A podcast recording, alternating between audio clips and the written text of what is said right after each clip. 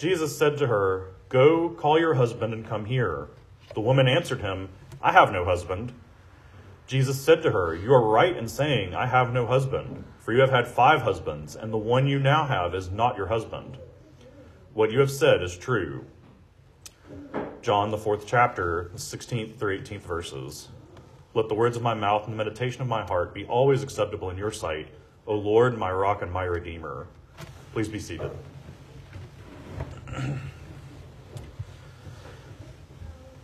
It feels providential in a way that such a dense and rich passage is centered around an interaction at a well, a source of water that you come back to again and again.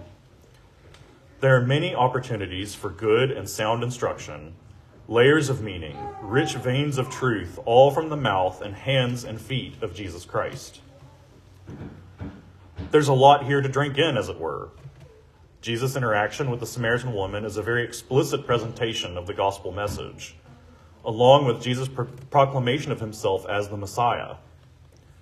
We get a picture of reconciliation between the Samaritan people and the Jews in Jesus' revelation of himself to the woman and then the town of Sychar.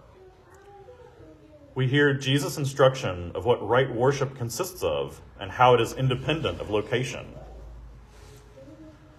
Today being the third Sunday in Lent, a season principally focused on penitential preparation, it seems appropriate to key in on this episode as it relates to sin and forgiveness. We are told at the beginning of this passage that Jesus and his disciples are in the region of Samaria. As you may recall, the Jews and Samaritans don't really get along. The Jews view the Samaritans as unclean and look down on them, while the Samaritans see the Jewish worship in the temple as false worship. The Samaritans descend from the ten tribes that rebelled against King Solomon's son Rehoboam. They followed a man named Jeroboam, who set himself up as king over Israel in the north of the Promised Land, while Rehoboam reigned over Judah and Benjamin in the south.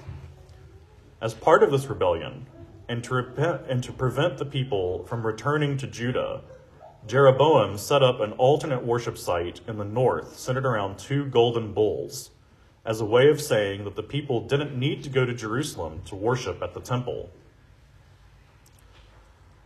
The northern kingdom went so far as to sin by falling into idolatry, leading to worse and worse sin until it was invaded and destroyed by Assyria. The Samaritans in Jesus' day descended from the remnant of those people who intermarried with Gentile colonists from Assyria and Mesopotamia. From the beginning of the lesson, we should be aware that Jesus is in a region and among a people that share a corporate guilt for rebelling against God's anointed, abandoning the prescribed worship of God Almighty, and assimilating themselves into a foreign people who did not know God. This is the background that Jesus steps into when he enters the town of Sychar and sits down at the well. For all that the Pharisees and other Jewish leaders missed the point of the law and the plan of salvation, they are starting from the right place. They have upheld the law, they have kept themselves apart from the surrounding world full of idolatry and uncleanness, utterly apart from God. As Jesus says later in the passage, the Jews worship what they know, for salvation is from the Jews. Jesus sits at the well at about noon, and the woman from Samaria approaches the well. An important thing to note is that right away, the original hearers of this message would know that something was off about this. Typically, the women drawing water would come in the morning before the heat of the day. The main reason someone would not come, someone would come to draw water later in the day would be to avoid the people coming in the morning. One reason for this avoidance, and which seems to make sense given later details in the story, is due to some kind of public shame. So the woman comes to, to draw water from the well, which has the well of life sitting beside it. And Jesus asks her to draw water for him. This starts off a conversation where it seems almost like two wrestlers sparring. First, the woman asks why a Jew is even talking to a Samaritan, to which Jesus responds with the promise of living water. The woman then points out the fact Jesus doesn't have anything to draw water with, and then boasts that Jacob himself dug the well and drank from it himself. This leads Jesus to elaborate on what he means by living waters. Whoever drinks of the water will never thirst again, and will themselves be able to supply water to others. The woman, of course, jumps at this opportunity and asks Jesus to give her this water he's promising. Jesus tells her to go and get her husband and bring him back, to which she responds that she has no husband. A curt statement she probably intended to close the subject, and which likely reveals why she is drawing water at noon in the heat of the day. This leads into the verses I read earlier. Jesus said to her, You are right in saying, I have no husband. For you have had five husbands, and the one you now have is not your husband. What you have said is true. This is the extent of Jesus' interaction with her sin. A simple, gentle, yet unyielding statement that she has rightly identified herself as being in the sin of extramarital sex and cohabitation. Where the woman says she has no husband, Jesus uses his divine knowledge of the human heart to expand and say that she has had multiple previous husbands and that she currently is with a man who is not her husband. We aren't told whether her previous marriages ended in divorce or in the deaths of her spouses, so it is not necessarily the case that her multiple marriages offend against the law. However, the fact of her living with, and by implication, having sexual relations with a man who is not her husband, is certainly sin.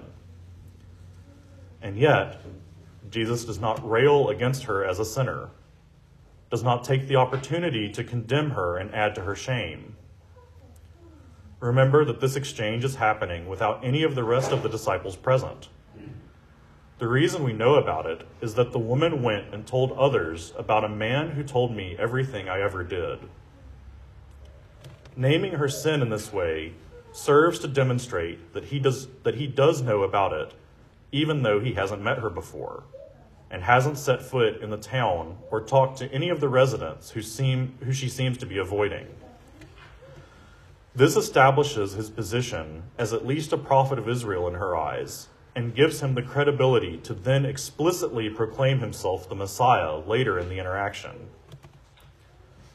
Another reason he names her sin is because Jesus is the light of men, as John attests to in the first chapter of his gospel account. As the light, he illuminates, uncovers, reveals, and shows forth the things hidden in darkness, including those that we would rather stay hidden.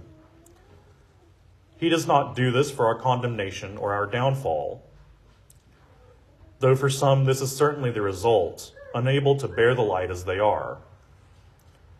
No, he does this out of his love for us because the sickness that is not diagnosed can never be healed. This is why the honest naming of sin and error is a, is a gospel issue. It is not unlo- unloving or intolerant to name something that is sinful sin. At the same time, we must bear in mind why it is we name sin as sin. The truth spoken callously and devoid of love stems from the same error as justice without mercy. The truth is good, but a truth used as an arrow and without love does the work of the adversary. When Jesus names someone's error, sin, temptation, or other failures, he does so as a physician identifying a wound. The first step of healing an ailment is to properly identify it. Only then can the real work to correct the problem begin. But also notice that Jesus doesn't just go down the street pointing at people going, This one cheats on his wife. That one is a gossip and a slanderer. They get drunk all the time. Or that person is a homosexual. When Jesus names the ways in which someone falls short, it is because they have brought themselves before him to hear his diagnosis and to receive treatment. As the one poured out before God, who took the form of a servant, he pronounces truth in confident humility. Those who respond rightly to the light that is Jesus take his prescription to heart and go and tell others about a man who told me all I ever did. Those who would rather keep living their own lives as if they are their own ruler scoff at him and call him crazy, demon possessed, or a blasphemer. Today, many might pronounce him inflexible, irrational, intolerant, or bigoted. The bottom line is that the light of men brings all things to light, and we either let the light cleanse us and bring us out of darkness, or scurry away from it and cling vainly to the shadows that darken our lives. The things humans do in secret will be revealed one way or the other, either by the Holy Spirit, so that we may face them with humility and repentance, or in the last judgment, when those who have not humbled themselves will be humiliated and shamed. The story of the woman at the well teaches us that God desires far more for the revelation to come as a means of healing grace and not as our downfall and condemnation. Finally, we learn that no one can come to Jesus and hold on to their sin. Yes, we are faced with temptations and may even fall into sin to- from time to time. But when we do seek repentance and forgiveness and re- but when we do, we seek repentance and forgiveness and restoration. This is why confession is a part of our daily rhythm in the offices. Sinning occasionally and seeking forgiveness, wrestling and striving against sin and our frail nature, this is different from trying to hold on to the things God would have us leave behind. Anything that competes with our love of Jesus is an idol and must either be dashed in pieces or rightly reordered so that Jesus is Lord of our lives. So, as Christians who are to have the mind of Christ and be walking in his ways, what does this mean for us? In Lent, we hear about both the gravity of our sins and the depths of God's mercy toward us. It is fitting then that hearing about the woman and the at the well, we should take it as a lesson in our, in our preparation for the feast of Easter. Many of us, myself definitely included, want to speak the truth and be the one who reveals the things in shadow. And to be clear, this is a good work of the gospel. However, even this good work can be done with evil intent if our truth speaking is done for our gain and not out of love. And all too often, the one who rushes to reveal the works done in darkness is reluctant to have any light shown on themselves. What I feel called most to bring to you now is to strive to be in the place of the woman at the well, not as she is evading Jesus' line of, of reasoning, but as she marvels at having the Messiah revealed to her. Ask for the hidden things in your heart to be revealed to you so that you can put them away and be healed from all infirmity. If there is anything in your life that has become disordered, ask the Spirit for healing guidance in putting things in their rightful place. In the collect for this week, we ask that God would look with compassion on the desires of our hearts and that He would purify our disordered affections so that we may see the glory of the Lord Jesus we know that the desires of our hearts are not always aligned with what God's good and perfect will is. So we pray for his compassion as opposed to his condemnation. We ask that the things we do desire would be put in their rightful in their right place or left behind, depending on if there is any root of goodness to them. What are these disordered affections the collect mentions? In short, they are anything that our human frailty places above the loving commands of God.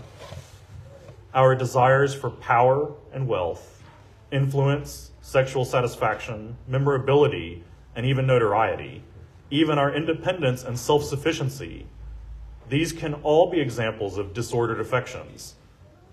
If we would have to set aside the love of God or the love of neighbor to fulfill such desires, they are idols and sinful God wants us to be rid of them.